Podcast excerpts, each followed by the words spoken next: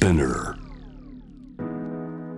J-Wave ジャムダープラネットナビゲーターはグローバーです。今日のニュースエキスパートは朝日新聞デジタルの編集長伊藤大地さん。こんばんは。よろしくお願いします。よろしくお願いします。ネットフリックスがゲーム分野でも取り組みを加速するんだ。伊藤さん私ネットフリックスがゲームをやってるって知らなかったですそうなんです。あの実は結構最近始まった取り組みで、まあ、ネットフリックスというと皆さん大好きドラマだとか映画アニメ、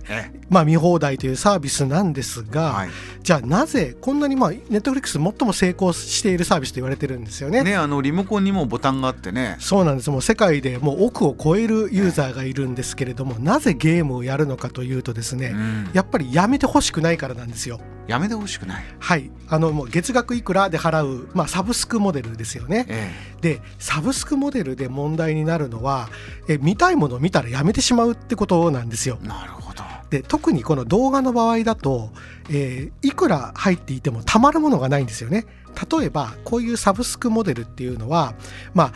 いろいろあるんですけれども続けば続くほどやめられなくなる仕組みっていうのが欲しくなるんですよ。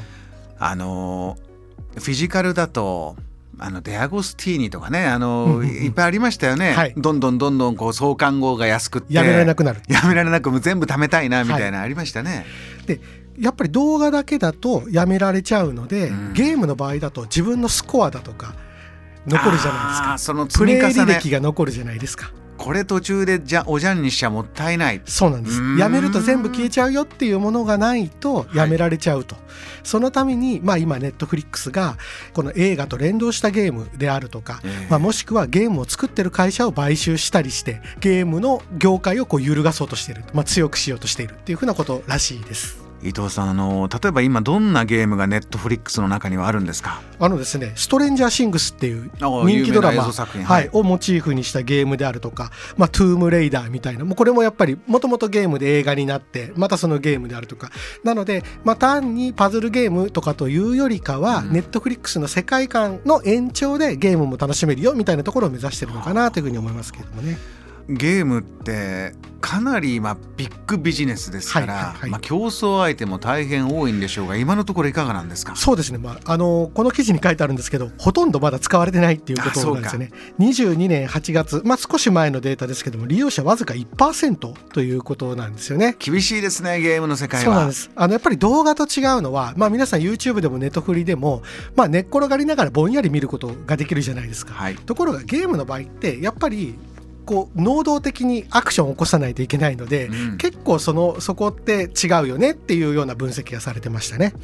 これは今のところ、えーまあ、利用者1%というところですけれどもこのヘッドラインで言えば高い目標を達成すべく取り組みを加速する。何をやっていくんですか、ネットフリックスは、まあ、あのゲーム業界って実はこんだけ動きの激しい IT 業界の中でも強いところはあまり変わってないんですよね。いつから変わってないえーともう本当に例えば80年代にファミコンを出した任天堂は今でも強いですし任天堂スイッチ、はい、任天堂を追いかけようとした90年代のプレイステーション出した。ソニーもいまだに強いと。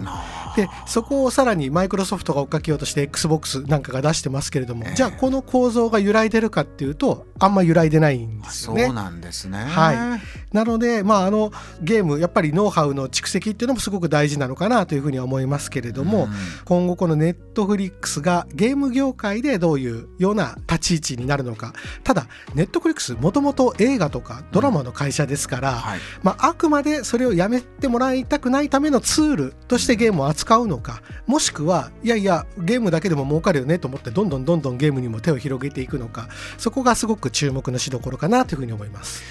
今昔のねファミリーコンピューターの話とか出てきましたけれど結構ゲーム業界って分散していくというよりかは大きいところがもう組んでスクエアエニックスとかねだどんどんどんどんあのなんていうんですかね優秀な人材が一箇所に集まってさらに優秀、はい、素晴らしいソフトを作っていくというようなイメージがあるんですけどそうするとネットフリックスどこからどうやって人引っ張ってくるのかなとネットフリックスなんといってもお金ありますから。やっぱ億を超える人から月10ドル20ドルっていうのを取ってっていってやっぱそのお金の力っていうのは凄まじいものがあると思いますね。素晴らしい人がここに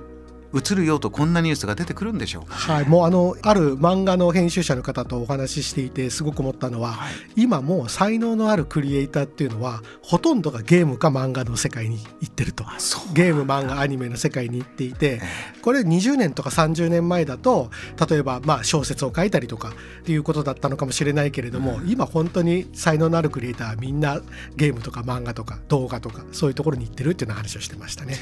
もうあのイメージとしても何、うん、と言いますかあのアンダーグラウンドなイメージではなくなりましたし何しろ夢ねもちろんお金稼げるっていうところで言えば桁がちょっと丸がいくつか違うというのがその漫画ゲームそういったところですよねアニメ。そうですね。もうもはやサブカルチャーというよりかはもうメインのポップカルチャーのうちの一つになってますよね。さあ、えー、ここでどうなっていくかというところですが伊藤さん日本を見てみれば今お話に出た中に任天堂がいて、はい、まあまあソニーも日本の企業です。日本側としてはこのネットフリックスの動きに何か、えー、対策とかあるんですかねやっぱり一つはコミュニティ機能なのかなというコミュニティ機能。はい。あのネットフリックスは今のところそのネットフリックスの会員同士でつながって遊べるってわけではないですよね。はい、ところが例えばソニーのプレイステーションでもえ任天堂オンラインでも、まあ、オンラインの機能があってそこで例えば友達とつながってとかもしくは今まで友達じゃなくても好きなゲームを通じてえ友達になったりみたいなことができるんですけれどもさすがにまだそこのところまではネットフリックスは行ってないですから、まあ、ゲームを軸にしたコミュニティみたいなことは多分今後も強化されるのかなというふうに思います。今大きな企業がねこうコミュニティがあるところのゲームの世界に入っていってそこで販売促進やるとかどんどん増えてますよね。そうですね、まあ、やっぱりコミュニティを軸にするとやっぱり人が離れないんですよ、うん、友達がいるところからは離れないっていう離れづらくなるので。だコンテンツだけの勝負じゃなくってコンテンツの周りのコミュニティだとかあとはもしくは自分が溜まっていくスコアだとかトロフィーがでやめられなくなるとかもうコンテンツが良ければそれでいいんだよねっていう時代じゃなくなってきてるのかなというのがこのニュースかなというふうに思いました。JAM The Planet